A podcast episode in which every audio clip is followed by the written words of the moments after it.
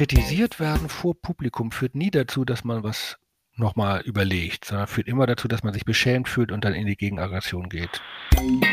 Es gibt eine schöne Regel, die habe ich mir mal ausgedacht, die kann ich leider nicht immer durchsetzen, aber man soll nur das produzieren, was man auch selber konsumiert. Das Internet ist eine Einsamkeitsmaschine, aber auch eine Solidarisierungsmaschine und das kann man auch nutzen.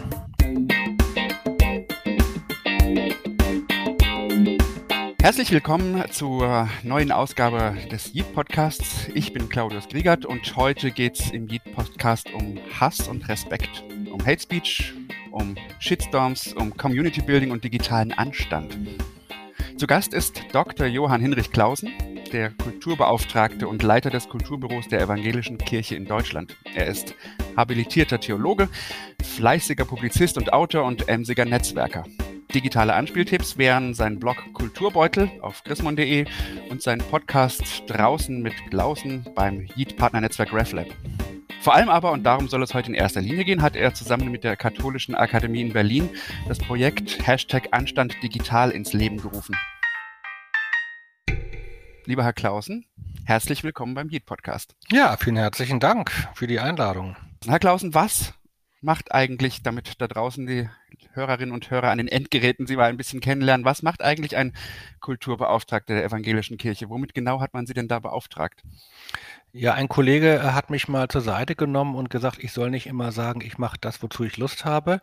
Das würde schlecht ankommen, sondern ich müsste klagen und, und weinen und von der Last des Amtes äh, länger reden. Nein, ähm, also ich habe eine sehr, sehr schöne Aufgabe und dafür schäme ich mich nicht. Ähm, und ähm, die Aufgabe von mir und, und äh, meinem kleinen Team ist es eben, da wo es möglich ist, wo uns was einfällt, wo wir Kontakte haben, äh, das Gespräch zwischen Kirche und Kultur zu befördern. Und da sind wir nicht ganz ganz alleine. Es gibt ja in vielen Landeskirchen auch Kunst- und Kulturbeauftragte.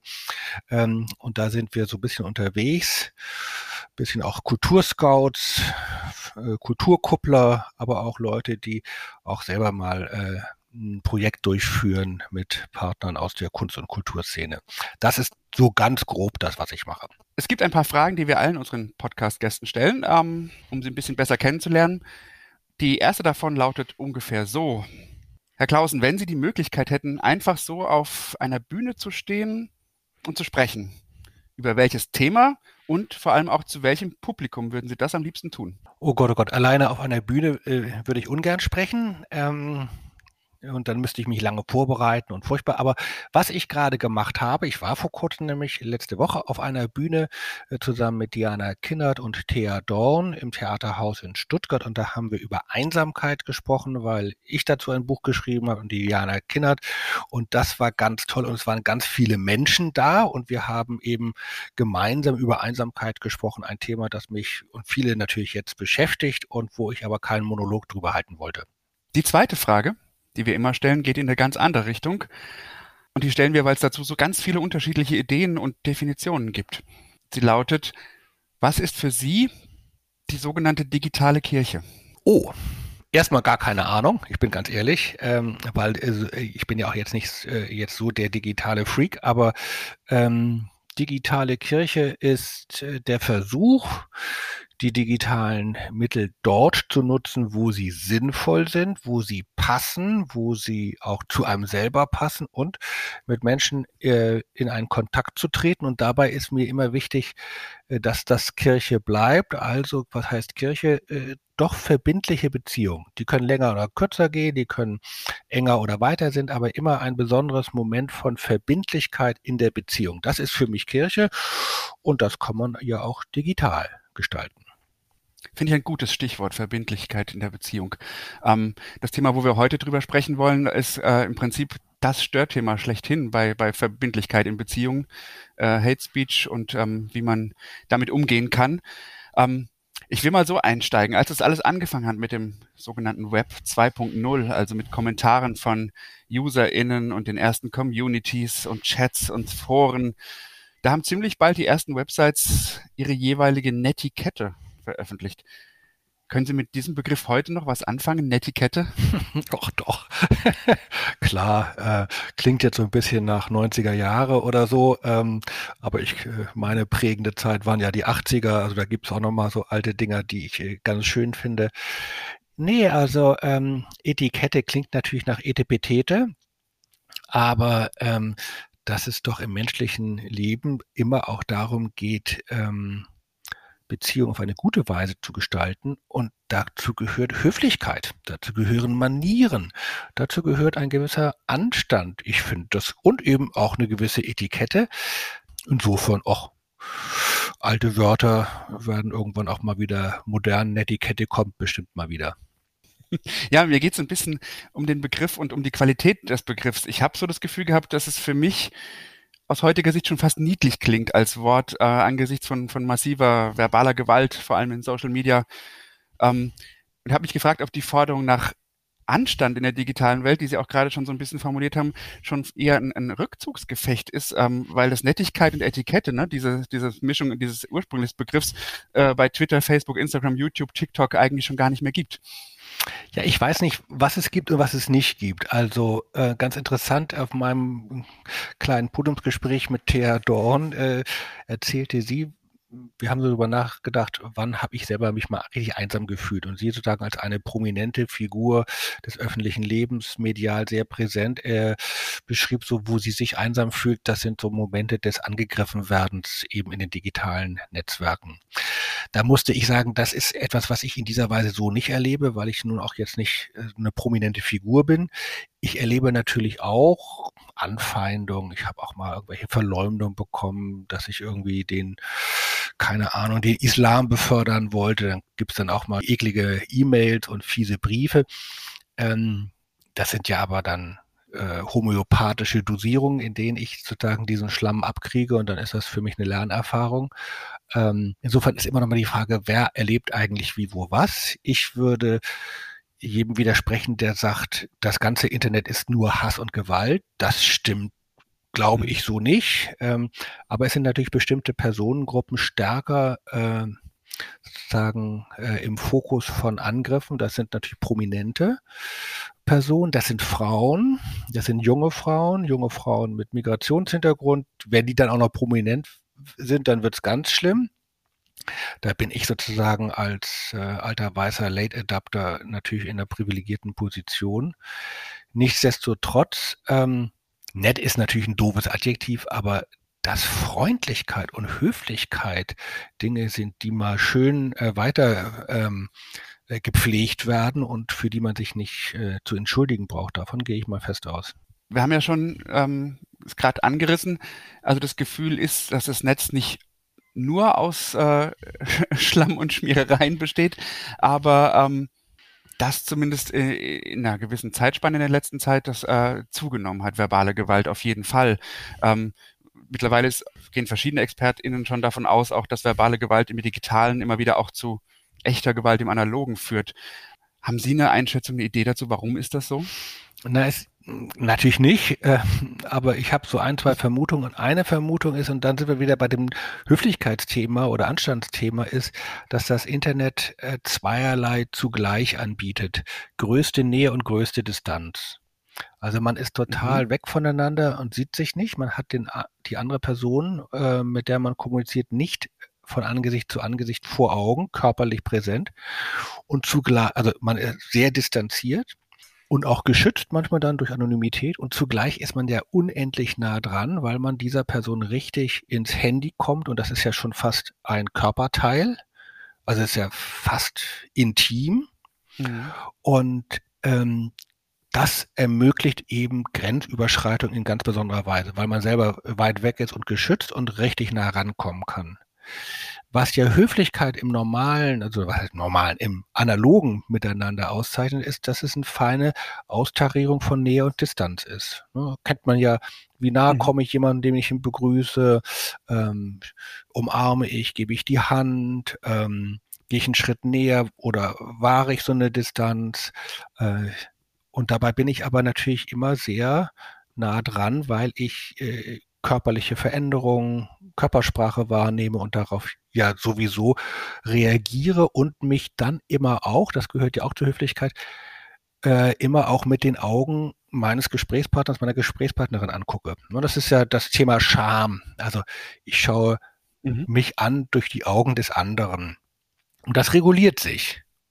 Und das sind ja wenn man das mal, man muss das mal durchspielen mit einem ganz normalen Kollegen oder, oder, oder Familienmitglied, was für feine Austarierungen man da vornimmt. Wie nah gehe ich ran? Was sage ich wie? Wie laut? Wie leise? Und all diese vielen unterschiedlichen Formen des äh, Wahrnehmens und sich daraufhin Verhaltens, ist ja ein tolles Spiel. Deshalb ist aber auch sozialer Umgang so anstrengend, weil man da so viele Dinge mhm. äh, miteinander verbinden muss. Die sind in der digitalen Kommunikation reduziert auf eine ganz plane, direkte Kommunikation ohne eben das Wahrnehmen des anderen. Und das ermöglicht eben in besonderer Weise Aggressivität. Das ist sozusagen ein Punkt. Der andere Punkt wäre natürlich, dass natürlich irgendwie wir in Krisenzeiten sind und Leute verunsichert sind und auch äh, harte Zeiten hinter sich haben und irgendwie äh, der Frust raus muss. Aber ähm, im Digitalen lässt sich das eben viel simpler, direkter und brutaler durchziehen. Mhm. Das heißt, im Vordergrund steht erstmal die Möglichkeit dazu und, und erst in zweiter Linie kommt das Bedürfnis auf, sozusagen, äh, das auch zu tun. Genau, und dann fallen eben auch so viele Kontroll- oder Selbstkontrollmechanismen weg, die man normalerweise hier mhm. übt. Also erstens normal, wie ich sagte, in diesem ganz normalen körperlichen Umgang, aber auch, wenn man etwas schreibt, also ich mache das eigentlich fast immer noch so, ich schreibe was und lasse es eine Nacht liegen und gucke es mir am nächsten Morgen nochmal an. Das ist manchmal ein schlimmes Erwachen. Also weil man natürlich, was hast du denn da gemacht? Da muss man auch nochmal feilen. Das kann man so nicht sagen. Aber das ist ja sinnvoll. Äh, und dieses ja. mal eine Nacht drüber schlafen, bevor man sich öffentlich äußert und digital äußern heißt sich öffentlich äußern, außer ich schreibe eine E-Mail an eine Einzelperson, ähm, da gibt es Sorgfaltspflichten. Und da ist eben natürlich die instantane, sofortige Antwort äh, oder Initiative natürlich irgendwie völlig unkontrolliert. Mhm. Das heißt, man hat im Prinzip die Mischung äh, jetzt rein, rein strukturell aus einer spontanen oft emotionalen Äußerung, aber in einem Medium, das nichts vergisst, ne? Das, wo es mhm. einfach immer sichtbar bleibt, ja. Mhm. Ja, das ist ganz interessant. Also, das ist mir vor kurzem irgendwie schrecklich vor Augen geführt. Meine, äh, eins unserer Kinder zeigte mir sozusagen Instagram-Profil eines anderen, einer anderen Teenagerin, die ich kenne, oder kannte früher und die sich da mhm. inszeniert, mhm. wo man oh wei. Äh, und dann äh, wollten wir ein bisschen lästern, haben es dann aber gleich gelassen, weil ich mich daran erinnere, was ich für Blödsinn äh, mit 18, 19, 20 von mir gegeben habe. Aber äh, vom Winde verweht und keiner weiß es mehr und ich werde den Teufel tun, darüber zu berichten. Das ist total vergessen. Also diese Zeit des sich ausprobieren, des auch Blödsinn machend, des sich auch eitel präsentierend und sowas. Genau, aber es bleibt. Es bleibt. Damit kommen wir vielleicht einfach direkt mal zu Anschein Digital. Das passt vielleicht ganz gut, weil das ist ja auch einer der Punkte, die im Projekt zur Sprache kommen. Ähm, das äh, Projekt, äh, genau genommen heißt es Hashtag Anstand Digital, äh, haben sie im Dezember 2019 gestartet, zusammen mit der Katholischen Akademie in Berlin. Ich würde Sie bitten, einfach mal ein bisschen davon zu erzählen. Was ist das für ein Projekt? Wie kam es zur Idee? Ähm, was ist da passiert? Genau, das ist eine Idee, die entstanden ist im Gespräch mit der damaligen Kulturstaatsministerin und ihrem Haus, Monika Grütters, und dem Direktor der Katholischen Akademie zu Berlin, Joachim Hake, mit dem ich sehr viel mache. Und äh, Frau Grütters und ihr Haus hatten äh, irgendwie das Bedürfnis, sich zu dem ganzen Thema Hate Speech und, und so weiter auch nochmal von der kulturpolitischen, kulturellen Seite aus zu widmen. Und ähm, haben das an uns übergeben, ob uns dazu was einfällt. Und das Lustige war, dass wir und dann noch äh, der Joachim Hake und ich, auch so, auch so Mitte, Ende 50, äh, jetzt nur nicht die ganz weit vorne seienden äh, Oberinfluencer, äh, versucht haben, uns dem zu widmen. Wir haben dann noch eine Projektmitarbeiterin dazu gekriegt, die Marina Saval. Die hat das dann Ganze nochmal etwas das Alters, Alter gesenkt ähm, und auch nochmal neue Aspekte reingebracht. Wir haben erstmal überlegt, was heißt das erst? Haben erstmal viele Gespräche geführt. Das war auch eine schöne Form, ähm, so kleine Workshops zu machen. Also nicht gleich eine Riesentagung, mhm. so, sondern erstmal mit unterschiedlichen Leuten, einer Kommunikationswissenschaftlerin, jemanden, so einem Netzaktivisten, ähm, einer Pädagogin, ähm, sich erstmal auszutauschen. Das haben wir komplett analog gemacht, aber so eine kleine Reihe von von Gesprächen geführt. Was ist eigentlich das Thema? Mhm. Dann haben wir uns dann entschieden, dass wir uns von diesen ganzen strafrechtlichen Fragestellungen, also Regulierung im Netz, Strafverfolgung im Netz, davon mal freihalten, da muss man eben eine andere Kompetenz haben. Und wir haben uns überlegt, was können wir denn so als Theologen dazu sagen, also evangelisch-katholisch, mhm. was wäre denn eigentlich das, was wir zu bieten haben, ähm, außer äh, in die Welt zu rufen, habt euch lieb. Ähm, und dann sind wir auf die Idee gekommen, nochmal zu gucken, auch in unsere eigenen theologischen, philosophischen Traditionen, in denen eben verbunden wird so eine christliche Tugenden mit aber auch säkularen Tugenden. Also was heißt Tugend? Tugend sind ja so Haltungen. Das ist, also ist lustig, das alte Wort Tugend will ja keiner mehr hören, aber das Wort Haltung, was im Grunde dasselbe bedeutet, ist in aller Munde. Also, dass man bestimmte Einstellungen findet und einübt, die gut sind. Und dass man sich darüber verständigt und austauscht und diskutiert. Also es geht bei Tugenden und Haltung immer um ein Gespräch darüber, wie man leben soll. Aber nicht nur ein Gespräch darüber, sondern auch, dass man Formen findet, sie kulturell irgendwie auszugestalten und das auch einzuüben. Ein bisschen auch zu trainieren. Na, wie man eben als Kind doch irgendwie lernt, mhm höflich zu sein, äh, die Hand zu geben und sowas. Ähm, und da haben wir dann versucht, mal so ein paar solcher Tugenden, Haltungen zu formulieren. Und mhm. ähm, weil es zehn Gebote schon gibt, haben wir dann elf Gebote gemacht, damit das haben wir ein bisschen mit der Form gespielt.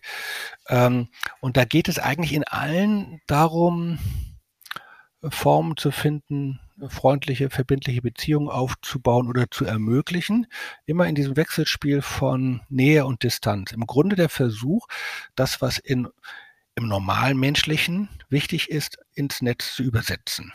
Also jetzt nicht eine Netiquette mhm. nur fürs Internet zu bauen, sondern daran zu erinnern, dass man auch im Netz ein Mensch ist, der anderen Menschen begegnet, und dass es da ein paar mhm. Dinge gibt, an die man sich erinnern sollte. Das ist also nichts Überraschendes in dem Sinne, weiß auch jeder.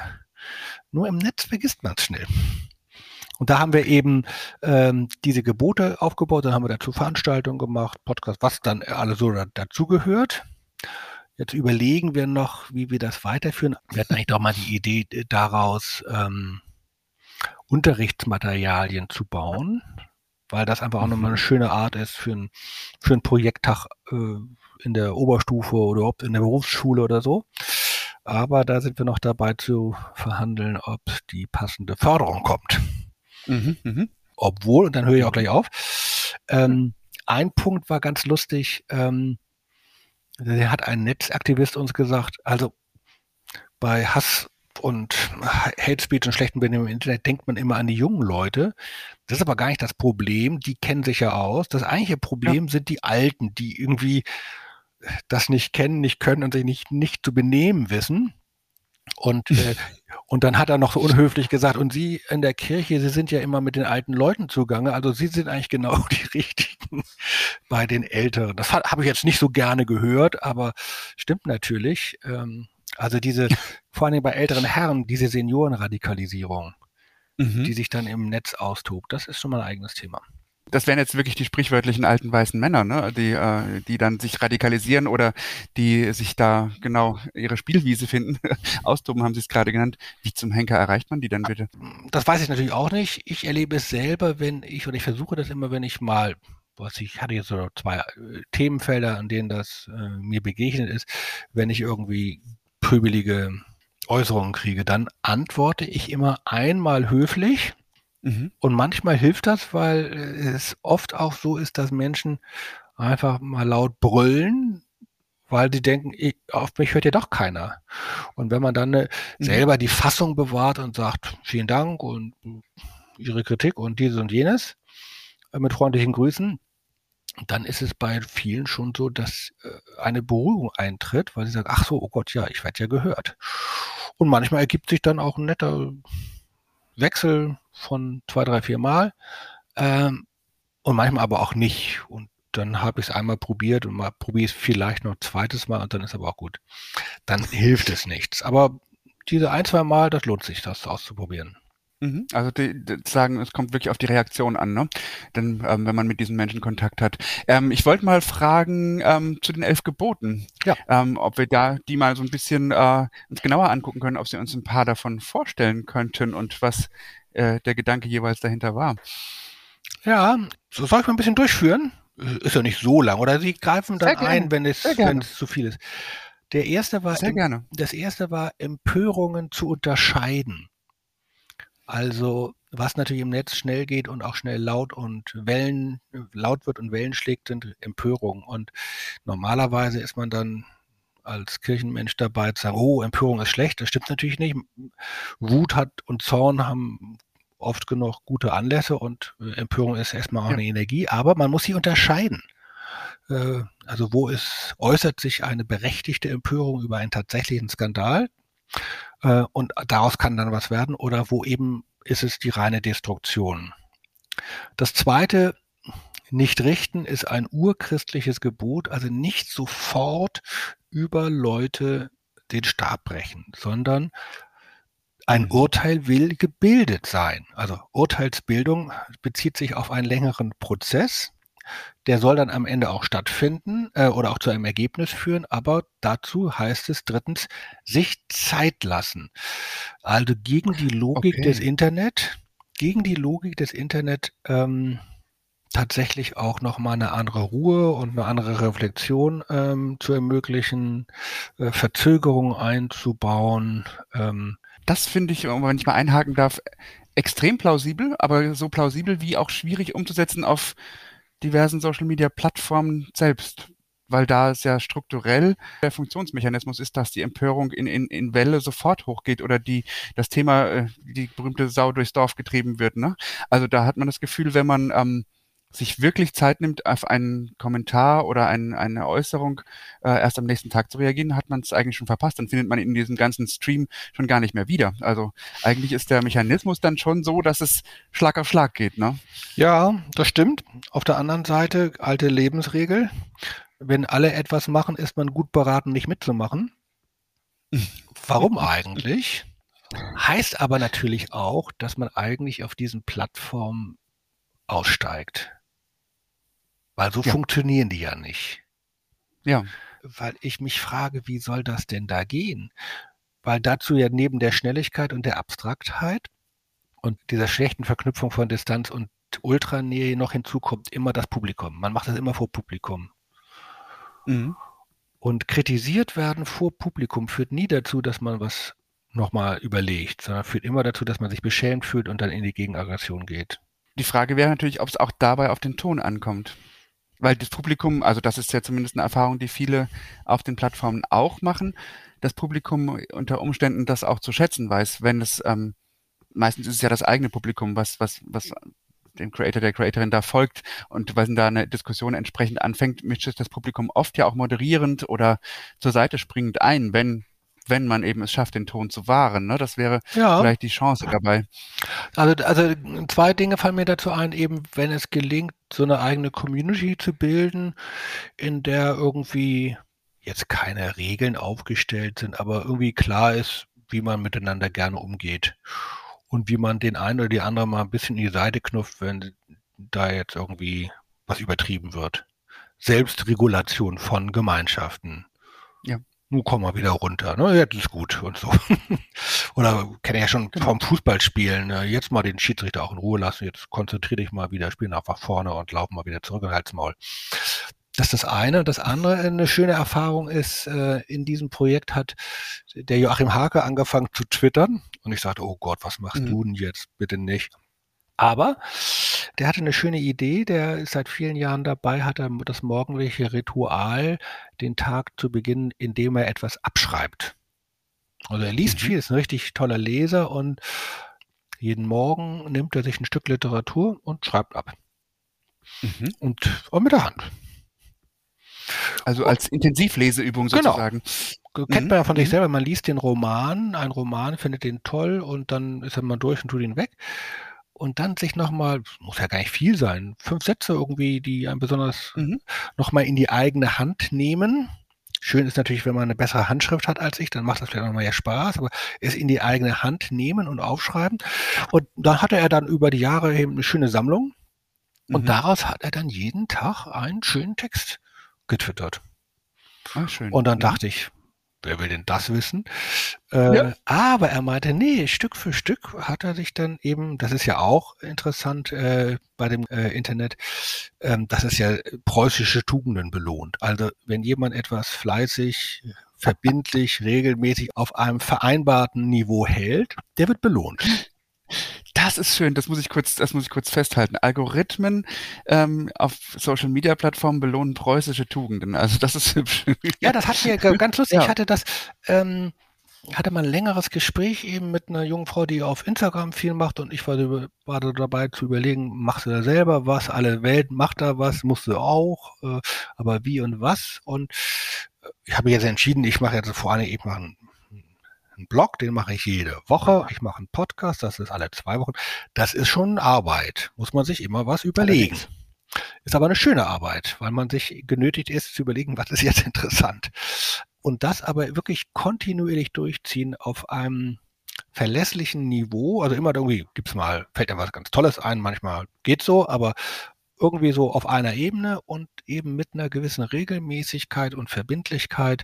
Das sind preußische Tugenden, aber ganz schöne ja, eigentlich. Und die kriegen nochmal eine Bedeutung, weil es äh, eben nicht um das einzelne Ding geht, sondern über die Linie, die man durchführt. Mhm. Mhm. Das heißt aber auch, dass man sich vorher überlegt, was man anfängt. Ja. Also einmal zu twittern und dann drei Tage sich zu verausgaben und danach erschöpft zusammenzubringen, das kann man auch gleich lassen. Sondern dann muss man eine Idee Logisch. haben, so wie der Joachim Hake das gemacht hat, wirklich jeden Tag zack, zack, zack. Und das fanden Leute gut. Ich muss jetzt ähm, drüber nachdenken. Die Frage habe ich mir für später sowieso aufgeschrieben ist dann eine Möglichkeit, wenn es einem nicht gelingt, eine Community zu haben, die sich selbst reguliert und äh, in der man den Anstand durchsetzen kann, ähm, tatsächlich das, was Sie auf der anderen Seite gesagt haben, was Sie für sich äh, ein Stück weit entschieden haben, auf Medien auszuweichen, wo das äh, die Kommentarfunktionen eben nicht so ausgeprägt sind. Bei Podcasts gibt es zwar die Möglichkeit, aber es ist doch eher selten, dass da äh, sehr viel Hate Speech kommt, äh, zumindest bei denen, die nicht Millionen Hörerinnen und Hörer haben. Ähm, und dann quasi den Habeck zu machen, ne? der, der ja nun äh, bekanntermaßen schon vor längerer Zeit äh, Twitter den Rücken gekehrt hat aus genau diesem Grund und behauptet bis heute nichts zu vermissen. Ist das dann die Alternative?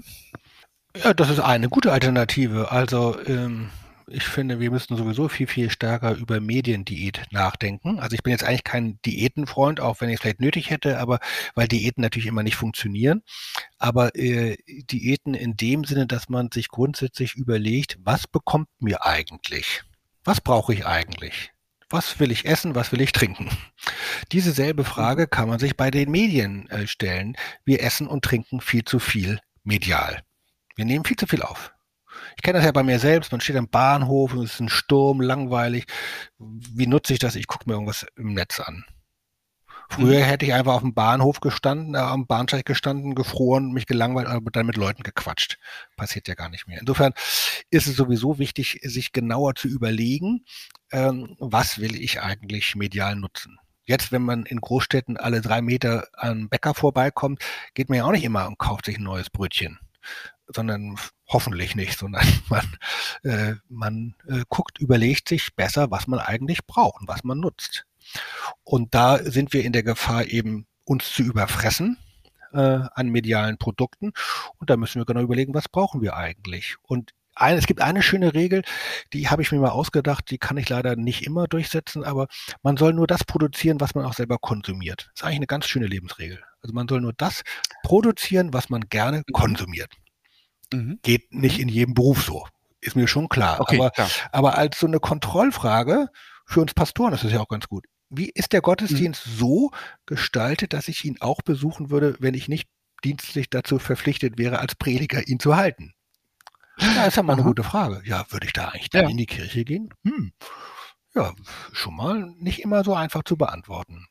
Mhm. Und dasselbe gilt natürlich auch jetzt ähm, bei diesen ganzen Twittereien. Ich kenne jetzt auch hier, die Sven der Plassfüller hat das mal erzählt und die Thea Dorn auch. Die haben dann auch mal aufgehört mit dem Twittern, weil sie gemerkt haben, dass sie dann nur Werbung für eigene Sachen machen. Morgen Abend mhm. Lesung da und da, neues Buch da und dort. Dann haben sie gesagt, das ist eigentlich auch doof. Ich mache die ganze Zeit nur Werbung für meinen Mist. Das ist eigentlich auch langweilig und haben es dann wieder eingestellt. Ähm, dann muss man schon irgendwie eine Idee damit verbinden. Mit wem will ich eigentlich da kommunizieren? Na klar, na klar. Und was will aber ich jetzt als Rückmeldung? Und will ich Rückmeldung oder will ja. ich auch keine? Und das ja. ist ja auch eine klare Entscheidung. Aber jetzt im Fall von Habeck, den finde ich jetzt zum Beispiel vergleichbar mit vielen Menschen, die bei uns im JIT-Netzwerk auch unterwegs sind, von, vom Anliegen her, die wollten ja was bewegen. Also die Menschen im JIT-Netzwerk wollen äh, zum Beispiel von ihrem Glauben erzählen. Und wenn man jetzt aber die Flucht antritt sozusagen, überlässt man natürlich äh, auch das Feld unbestellt ne? und ähm, überlässt vor allen Dingen, wenn man, wenn man wirklich flüchtet vor den, vor den Hassmenschen, äh, überlässt man denen ja auch die, die Manege. Und es gibt ja leider auch gerade innerhalb der christlichen äh, Bubbles, äh, ja. nehmen wir mal das Beispiel, Glaube und Homosexualität. Ja, ja, ja, ja. Okay. Da kann es so hoch hergehen, dass die persönlichen Verletzungen sehr tief ja. gehen, zum Beispiel. Ne? Nee, genau, also, stimmt. Ja, ja, da gibt es natürlich, genau. Also Religion kann auch eine Eskalierung äh, ermöglichen. Dann kommen die Zionswächter und retten das Christentum und dann ist Hopfen und Malz verloren, das ist klar. Nee, also ich finde, äh, es geht ja jetzt nicht darum, dass wir jetzt uns aus allem zurückziehen und auf äh, Inseln sozusagen der Friedfertigkeit uns dann irgendwie zurückziehen und nur noch äh, Matrizenmaterial herstellen und mit der Post verschicken. ähm, aber ich finde, man muss genau überlegen, in welchem Medium ist eigentlich was möglich. Also ich bin, mhm. Muss ich erstmal gestehen, nie bei Facebook äh, eingestiegen, weil ich das total unsympathisch finde, dieses Unternehmen. Und auch die ganze Logik, nach der das so äh, funktioniert, ich nicht den Eindruck gewonnen habe, das ist jetzt was für mich. Ähm, das ist eine Entscheidung. Auf der anderen Seite, jüngere Leute haben, haben natürlich einen ganz anderen Zugang zu Instagram und so. Und da ist auch viel möglich auch an Austausch und Freundlichkeit. Und wichtig ist halt die Frage schon gleich am Anfang. Was will ich da eigentlich? Ja mit wem will ich da was machen, wie soll das sein und kann das da funktionieren oder, oder wird das schwierig? Und was muss ich auch leisten? Das geht eben nicht automatisch. Was kann ich denn auch leisten, dauerhaft, auch an redaktioneller Bearbeitung, äh, dass das ein guter Ort wird? Da muss man auch, mhm. auch die eigenen Ressourcen gucken. Mhm. Damit wären wir wieder bei den elf Geboten im Übrigen. Ja. Also, weil das wäre ja das dann, ähm, was man vielleicht als Ansatz nehmen könnte, wie man das Arbeiten auf solchen Plattformen, ich nenne es jetzt auch mal bewusst so, gestalten könnte. Dann können wir doch mal zurückkehren. Also wir hatten die ersten drei, also ich sag nochmal, Empörung oh. unterscheiden, nicht richten, sich Zeit lassen. Dann kommen so auch schöne Sachen wie sachlich werden. Nun gut, das ist natürlich immer so, dass man immer nochmal versucht, das ist eigentlich die sachliche Ebene. Fünftens finde ich besonders schön Abstand halten und sich nicht gemein machen. Also natürlich, weil im Netz auch immer so Zusammenrottungen stattfinden. Mhm. Also auch, äh, auch gerade bei denen, die sich moralisch für gut halten. Mhm. Ähm, sind ja nicht nur immer die bösen Nazis, die alles böse machen, sondern auch die Guten oder die sich dafür halten, machen mal was. Also eben sich nicht gemein machen. Mhm. Sechstens, das Gegenüber im Netz respektieren. Im Respekt ist natürlich beides immer noch mal drin, ne? Nähe und auch eine Distanz mhm. wahren.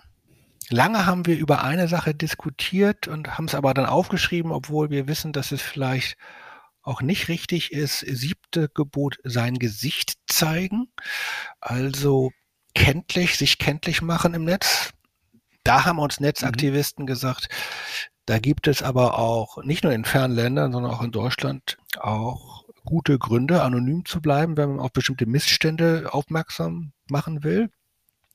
Mhm. Das finde ich, kann, konnte ich nachvollziehen. Das ist ja aber nicht sozusagen immer der Normalfall. Also ich finde, außer jetzt wirklich in solchen besonderen Fällen, ähm, sollte man doch alle Texte so schreiben, dass man sie auch selber sagen könnte. Also selbst wenn man mhm. sozusagen Pseudonym hat oder so oder mit einer Kunstfigur arbeitet, das, was man mitteilt, sollte so gestaltet sein, dass man sich nicht schämen würde, wenn man es direkt sagte. Mhm. Das ist ja mal eine gute Kontrollfrage. Also das ist die, die Kontrollfrage ist quasi, kann ich Verantwortung für das übernehmen, was ich tue? Genau. Muss ich das nicht aus, aus, aus Gründen anonym machen, dass ich mich dafür schämen würde, sozusagen? Genau. Das ist die Idee. Kann also ich dahinter stehen. Anonym aus Sicherheitsgründen, sondern aus, aus Verantwortung. Genau, mhm. genau. Eine andere Sache ist natürlich, wenn man jetzt, keine Ahnung, in Belarus irgendwie Systemkritikerin ist oder so, das ist ja eine ganz andere Sache, ist klar. Dann hatten wir auch nochmal sehr schön, äh, aber auch schwer achtens vor allem den Widerspruch schätzen also eben Kommunikation im Netz wirklich ernst nehmen. Kommunikation heißt eben nicht, wir bestätigen uns in unserer Bubble, sondern wir haben Lust und sind neugierig auf andere Menschen mit anderen Auffassungen und darin berührbar bleiben. Es ist interessant, wie wir wie von selbst auf das Thema Scham kommen. Und die hat ja auch eine doppelte Funktion, dass man hat eine hohe Kontrollfunktion einem selbst gegenüber. Würde ich mich schämen, wenn ich dieses und jenes öffentlich, kenntlich, direkt sagte? Und wenn dem so ist, dann lässt man es lieber. Und zugleich immer damit rechten oder darüber überlegen, was löst das, was ich sage, tue, bei einem anderen aus. Bei einer anderen werden diese Menschen dann beschämt und durch die mhm. Beschämung ausgeschlossen und kommen nicht wieder zurück. Ja. Ah, und dann haben wir noch die Nummer 11. genau, also jetzt einen über Mose raus, war mhm. eben Anstand und Recht unterscheiden. Also das fand ich nochmal, das ist jetzt ein bisschen theoretisch, aber nicht irrelevant. Es gibt halt immer diese Verquickung von Moral und Recht. Gibt es auch aus guten Gründen. Aber ähm, man muss hier wirklich unterscheiden, was sind eigentlich wessen Kompetenzen und es gibt im Netz bestimmte Formen, ist kein rechtsfreier Raum, äh, sondern ja. gibt es bestimmte Formen von Volksverhetzung, Beleidigung, Bedrohung, Erpressung, was weiß ich. Äh, da ist auch mit äh, Tugendlehre nichts gewonnen. Da muss dann irgendwie der Bundesjustizminister ist es inzwischen, gucken, was man da macht.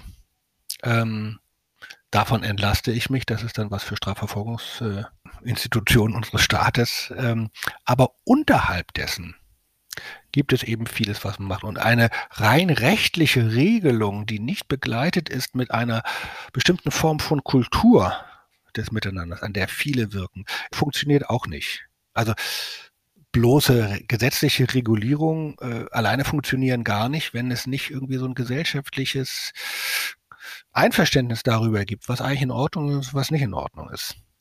Beides bezieht sich aufeinander, Anstand und Recht, ohne aber, dass ich zum Recht besonders kundig was sagen könnte. Das ist interessant, das hätte ich, habe ich mir als Frage auch aufgeschrieben. Ich würde sie dann gerne jetzt da trotzdem genau in diese mhm. Pflicht nochmal nehmen, mit so, wieder einer typischen Was wäre wenn Frage. Mir ging so durch den Kopf beim Lesen der elf Gebote, dass jetzt viele da draußen an den Podcast-Empfangsgeräten sagen, schön und gut, die Gebote haben ja aber doch nun mal keine Verbindlichkeit, weil sie weder von Mose aufgeschrieben worden sind, noch eben gesetzlich verankert und strafbewehrt. Ähm, wenn Sie jetzt König von Deutschland wären oder Kaiser der Welt, würden Sie dann diese Gebote oder zumindest einen Teil davon vielleicht doch zum Gesetz machen wollen? Na, die interessante Erfahrung von Mose ist ja, er empfängt die mhm. Gesetzestafeln, mhm. er kommt herunter, da tanzen die Israeliten um das goldene Kalb und er schmeißt diese Tafeln hin und sie zerbrechen. Und es gibt ein wunderbares äh, zeitgenössisches Gedicht, das diese Szene beschreibt und äh, mündet in dem Vers, es gilt das gebrochene Wort. Es gilt das gebrochene Wort. Was mhm. beides sagt, also Geltung moralischer Prinzipien ist gar nicht zu denken ohne die kontrafaktische Erfahrung, dass es kaputt gemacht wird. Dieses gebrochen werden für, sollte aber nicht dazu führen, dass diese Gebote jetzt irrelevant sind, weil hält sich ja keiner dran, sondern ihre Würde, ihre Schönheit, ihre Güte zeigen sich auch gerade dann, wenn sie gebrochen werden. Dass man danach sieht, hätten wir doch sie anders mhm. aufgenommen und dann gibt es ja eben gut christlich die, den Gedanken oder auch jüdisch äh, der Umkehr und der Buße und der Besserung. Also ethische Prinzipien gelten ja nicht nur deshalb, weil alle sich dran halten, sondern weil sie oft eben auch verletzt werden und die Verletzung Auswirkungen hat. Mhm. Wäre das denn ein Plädoyer dafür, die ein Stück weit verbindlicher zu machen? Oder ähm, würden Sie sagen, es gibt eine Grenze der Verbindlichkeit von solchen Geboten, damit sie nicht ja, diktatorisch verfügt werden sozusagen? Also wir beiden wollten ja jetzt auch nicht die neuen Benimmonkels äh, der Bundesrepublik und des weltweiten Netzes werden, das wäre ja lächerlich. Aber jo. wir hatten gedacht, ein bisschen gehen wir mal in diese Rolle rein. Benimmonkel mit dem großen Zeigefinger, warum eigentlich nicht? wohl wissend, mhm. äh, dass wir ja nicht aus einer Machtposition heraus sprechen, sondern nicht mal aus einer mh, hm, Position des besonderen Expertenseins, sind wir ja gar nicht, sondern wir haben mit vielen Leuten mhm. gesprochen, uns Gedanken gemacht und dann darüber diskutiert. Und dann sollen sich doch das ist auch eine schöne Formulierung von Martin Luther. Der sagte, wir sollen ja nicht einfach nur sagen, die zehn Gebote von Mose halten, sondern jeder Christ soll sich seine eigenen zehn Gebote schreiben. Also der Dekalog ist etwas, was jeder für sich selbst neu schreiben muss. Und zwar regelmäßig. Und insofern sind unsere Anstandsgebote eine Einladung an alle, äh, die das so Lust haben, sie besser und anders zu formulieren. Aber ich würde es denn helfen, wenn die Gesetz wären? Also nee, mal angenommen, es gibt, keine, es gibt keine Möglichkeit, äh, jemanden, also nicht mit einem bestimmten Strafmaß bewährt, wenn man sie bricht oder sowas, aber wenn sie zumindest gesetzt wären, sozusagen. Gesetzt wären, ja, ja. Na, das ist natürlich dann vor allem die Frage, also wenn wir jetzt so eine Community hätten, mhm. dann würden wir natürlich schon darauf achten, dass das irgendwie zum Konsens gehörte oder wir würden versuchen herauszufinden mit denen, die da dabei sind, wenn es das nicht ist, was wäre es denn dann? Irgendwie mhm. etwas. Ich habe mir zum Beispiel angewöhnt, keine Websites mehr zu besuchen und Artikel zu lesen, wo ich den Eindruck habe, die Leserkommentare werden nicht redigiert oder, oder, oder, oder redaktionell betreut. Also es ja. gibt eben Zeitungen, oder ich sag mal jetzt, bei der Welt fiel es mir mal auf, aber es gibt auch andere, wo ich den Eindruck habe, es entsteht gezielt, gewollt ein doppelter Text. Ein noch maßvoll vernünftiger Text, der mhm. aber eingerahmt ist von ekligen Kommentaren. Und ich habe da manchmal den Eindruck, das ist eine richtige Strategie. Man lagert sozusagen den Rassismus und die Schweinereien an die Leser, muss man jetzt nicht gendern, aus, die das dann sch äh, schreiben. Daraus entsteht ein doppelter Text, sozusagen offiziell redaktionell und die Leser. Aber für diejenigen, die es nutzen, ist es ein Ding. Ja. Also das wäre zum Beispiel ein Anwendungsbeispiel für die Gebote, zu sagen, die können für eine Moderation Grundlage sein, ja. wo sie nicht angewendet werden, könnte man das meiden. Genau. Das Oder man könnte auch sagen, irgendwie, äh, das ist jetzt hier führt zu einer starken Mäßigung. Wir haben jetzt ein Thema, das geht richtig unter die Haut das muss jetzt auch mal ausgesprochen werden.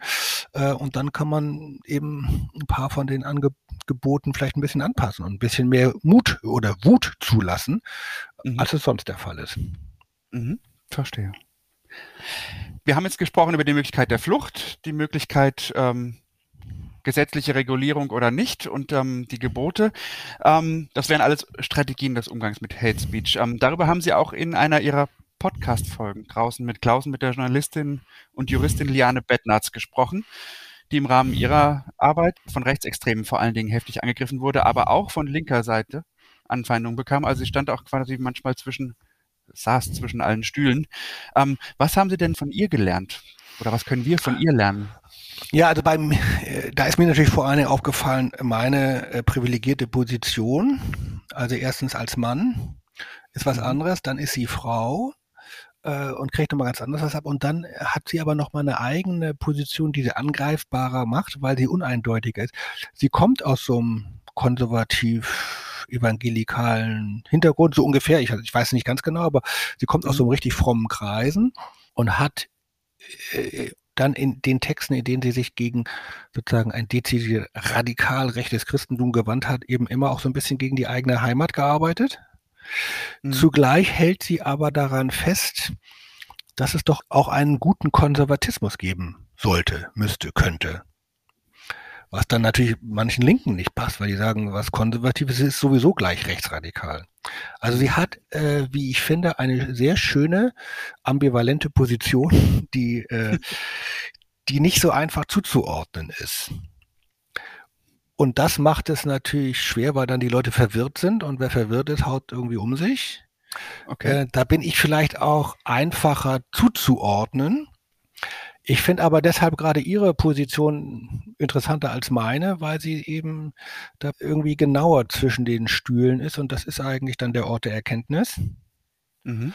Ähm, ich habe jetzt nicht das eine von ihr gelernt, ich habe erstmal Respekt gelernt, äh, sozusagen sich in diesem Feld zu bewegen, so wie sie es tut, richtig viel auch auszuhalten, auch und das mhm. bleibt nicht in den Kleidern stecken. Das mhm. kommt einem schon nahe. Und das aber auszuhalten, finde ich mutig.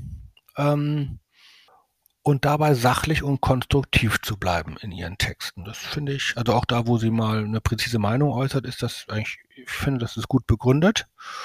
Mhm. Und ähm, es zielt nochmal auf eine andere Art von Konservativität. Das ist ein Motiv, das ich nachvollziehen kann. Mhm. Das heißt also, eine Erkenntnis wäre, dass man von Menschen wie Frau Bettnatz lernen kann, sich ein dickeres Fell zuzulegen, wenn man weiter aktiv bleiben möchte? Ja, dickeres Fell ist natürlich auch so schlecht, weil abstumpfen ist ja auch keine schöne Lebensperspektive, aber mhm. mal den Rücken gerade machen. Mhm. Also mal den Rücken gerade machen, ähm, auch mal was durchzufechten und auszuhalten. Was mir, das ist jetzt nicht das Thema von Frau Bettnatz in besonderer Weise gewesen, aber auch, äh, was mir wichtig ist, dass man dabei auch aber nicht alleine ist, sondern es gibt immer auch Möglichkeiten, sich zu verbünden und sich Rückenstärkung zu holen. Das, Ganze, das macht sie auch. Sie hat ja auch mhm. Leute, die ihr folgen und sie dann auch bestärken. Also das finde ich, wir sollen ja nicht nur auf das Negative gucken. Ähm, das ja. Internet ist ja auch eine tolle Möglichkeit, Leuten mal kurz ein Signal zu äh, geben. Ich denke an dich, alles prima und halt mal durch und wenn du Hilfe brauchst, sagst du Bescheid. Ist dann meistens gar nicht nötig. Die Hilfe ist schon kurzes Signal geben. Ich denke an dich und du bist dann nicht allein. Du bist nicht allein. Das ist ja schon nochmal das Internet ist eine Einsamkeitsmaschine, aber auch eine Solidarisierungsmaschine. Äh, und das kann man auch nutzen. Sollte man nutzen. Mhm. Mhm. Ist ein schönes Stichwort für mich für eine weitere, fast schon ketzerische Frage, die mir so durch den Kopf gegangen ist. Ich habe es schon gesagt, ähm, äh, gerade zum Beispiel auch im Git-Netzwerk, aber auch in vielen anderen Bereichen gibt es Menschen, die im Netz von ihrem Glauben Zeugnis geben zum Beispiel auf Instagram äh, für viele tausend Menschen voller Offenheit und ungeschützt drüber reden und oft genug dafür eben auch angefeindet werden. Hat die Kirche vielleicht auch eine besondere Antwortung für diese Menschen, die das ja teilweise auch in ihrem Namen oder innerhalb ihrer Anstellung oder in ihrem Engagement für die Kirche tun? Ähm, muss die vielleicht auch so ein bisschen eine Schutzverantwortung da mal übernehmen? Ja, also ich weiß jetzt noch nicht genau wie, aber grundsätzlich äh, finde ich das sehr wohl, ohne dass ich jetzt nun ständig immer nur christliche Werte verteidige, sondern auch einfach so offen ins Gespräch gehe, finde ich es natürlich total wichtig, auch dafür einzutreten, dass Menschen äh, positiv ihre Religion ausüben können. Also Religionsfreiheit heißt eben auch in Deutschland auch den eigenen Glauben auf eine angemessene, persönlich glaubwürdige, unaggressive Weise mitteilen zu dürfen, ohne dafür, dass man sich dafür schämen muss oder dass dafür angegriffen wird. Ähm, aber es ist nicht, na, ist nicht ganz einfach. Also wenn es eben nicht nur darum geht, sozusagen fromme Sprüche irgendwie äh, irgendwo einzustellen, sondern sich mitzuteilen über das, was genau. einen im Kern in der Seele trägt, äh, das finde ich äh, ist total wichtig. Ist auch eine schöne Aufgabe und ist auch eine interessante Gestaltungsaufgabe. Wie mache ich das eigentlich? Und eine gefährliche, also, weil man sich sehr öffnet. Ne? Man öffnet sich und die Gefährdung ist eben nicht nur die Öffnung und dann der Angriff, sondern ist auch, dass man, ähm, dass es da so eine Abglattung gibt. Also ich, das gibt es ja auch dadurch, dass eben das Format so vorgegeben ist. Kurzer Text und schickes Bild. So ist es ja meistens. Kann natürlich auch eine narzisstische Falle sein. Ich inszeniere mich als der super tolle junge Pastor, der irgendwie auch noch wahnsinnig gut aussieht und irgendwie die schon so. Es gibt eine narzisstische Gefährdung darin. Ähm, also es gibt nicht nur die Gefährdung, dass man angegriffen wird, sondern es gibt auch die narzisstische Gefährdung. Die gibt's aber auch auf der klassischen Kanzel, habe ich gehört. Also ähm, gibt's, also ähm, und da ist es eben wichtig, äh, auch vom eigenen Glauben so zu sprechen, dass ich jetzt mich nicht damit selber nur darstelle, sondern in eine gute Kommunikation eintrete ja. von meinem Glauben erzähle und aber dann auch höre, was andere Leute Ähnliches oder anderes erfahren haben. Ja, für mich ist die Frage dann ähm, letztendlich, egal in welche Richtung der Gefährdung wir uns bewegen, eine Frage, ob die Kirche, als verfasste Kirche jetzt erstmal, ob Institutionen der Kirche, Landeskirchen, äh, KD oder sowas, ähm, sich vorstellen kann, im Prinzip geht es ja darum, Ressourcen einzusetzen, um, um diese Gefährdungen möglichst klein zu halten oder zu vermeiden. Mhm. Also Qualifizierung, ähm, Supervision, ja. äh, Workshops, äh, Fortbildungen, äh, ja, diese ganzen Dinge, äh, um, um Menschen dabei zu helfen, zum Beispiel damit klarzukommen, sie zuzurüsten, sozusagen. Ja, ja, nein, die gute alte Rüstzeit, nicht? Äh, das finde ich eben auch interessant. Also, was richtig gut tut bei Erfahrung von sprachlicher kommunikativer Gewalt, ja. ist Solidarität zu erfahren. Ja. Dass da, dass man sich mit anderen austauschen kann. Mhm. Und ähm, da muss noch gar nicht dann der Staatsanwalt kommen so, oder so, sondern das andere zuhören, mit einem reden. Äh, das hilft wahnsinnig viel, ordnet ein und stärkt den Rücken. Ähm, und dafür braucht es natürlich Gelegenheiten und Menschen, die sich dafür verantwortlich fühlen, die das wahrnehmen. So. Ja. Und das, finde ich, ist durchaus eine kirchliche Aufgabe, ja. Wie man genau mhm. umsetzt, weiß ich jetzt nicht, aber alleine, dass das eine Aufgabe für uns ist, ist ja schon mal wichtig wahrzunehmen. Ja. Um mal auf die Zielgerade einzubiegen, ja. Klausen. Es gibt das Zitat von Ihnen, Anstand im Netz ist möglich, man muss aber bei sich selbst anfangen. Habe ich gedacht, klingt super und richtig, ist aber auch so ein bisschen wie die Sache mit der rechten und der linken Wange. Also immer die Gegenrede dafür wäre, was tue ich denn, wenn ich der Einzige oder einer von ganz wenigen bin, die damit anfangen oder dann alleine bleibe damit im kleinen Kreise. Ist das ja. nicht auch eine Perspektive? Braucht man Gottvertrauen, äh, dass das, mhm. was man Gutes tut, ähm, nicht vergeblich ist? Ich finde es auch wichtig wahrzunehmen, dass wir jetzt nicht die Allesbestimmer sind und die Alleinbestimmer. Äh, ist halt nicht so, entlastet uns auch. Wir sind nicht alleine verantwortlich. Ich finde, es ist eine Grundbewegung des christlichen Glaubens äh, in allen Lebenslagen, dass man nur dann ein Problem lösen kann, wenn man sich selbst als Teil des Problems wahrnimmt und versteht. Also mhm. immer auch über sich selber nachdenkt. Das fehlt in ganz, ganz vielen Debatten. Das macht kaum jemand in der Politik, Journalisten schon gerade gar nicht.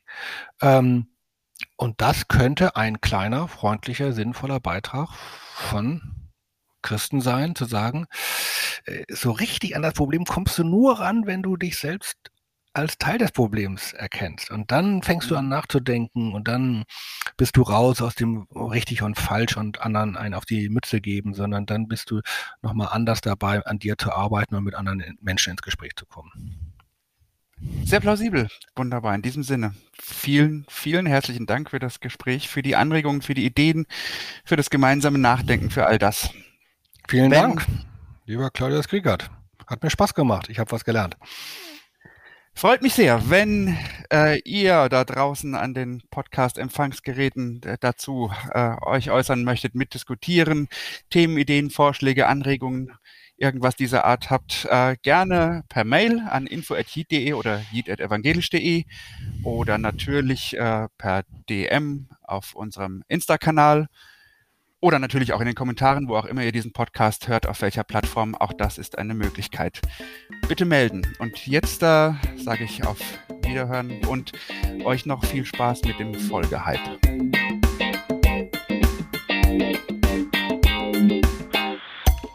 Folge-Hype. Hype, Hype, Hype, Hype, Hype. Hi, ich bin Damien. Ihr findet mich auf Instagram unter dc-pastor oder auf YouTube als Pastor DC mit dem Format Crucifix. Meine Empfehlung für euch ist ein YouTube-Format vom Kanal Yes Theory. Und dahinter steckt ein Team aus den USA, deren Motto ist Seek Discomfort. Also sie glauben, dass die großartigen Momente und die tiefgehendsten Verbindungen außerhalb unserer Komfortzone zu finden sind. Und ich finde die Videos, die sie produzieren, nicht nur mega inspirierend, sondern sie verkörpern für mich auch ganz oft vieles, was Christsein meiner Meinung nach ausmacht. Schaut es euch mal an, es sind wirklich coole Videos mit coolen Inhalten.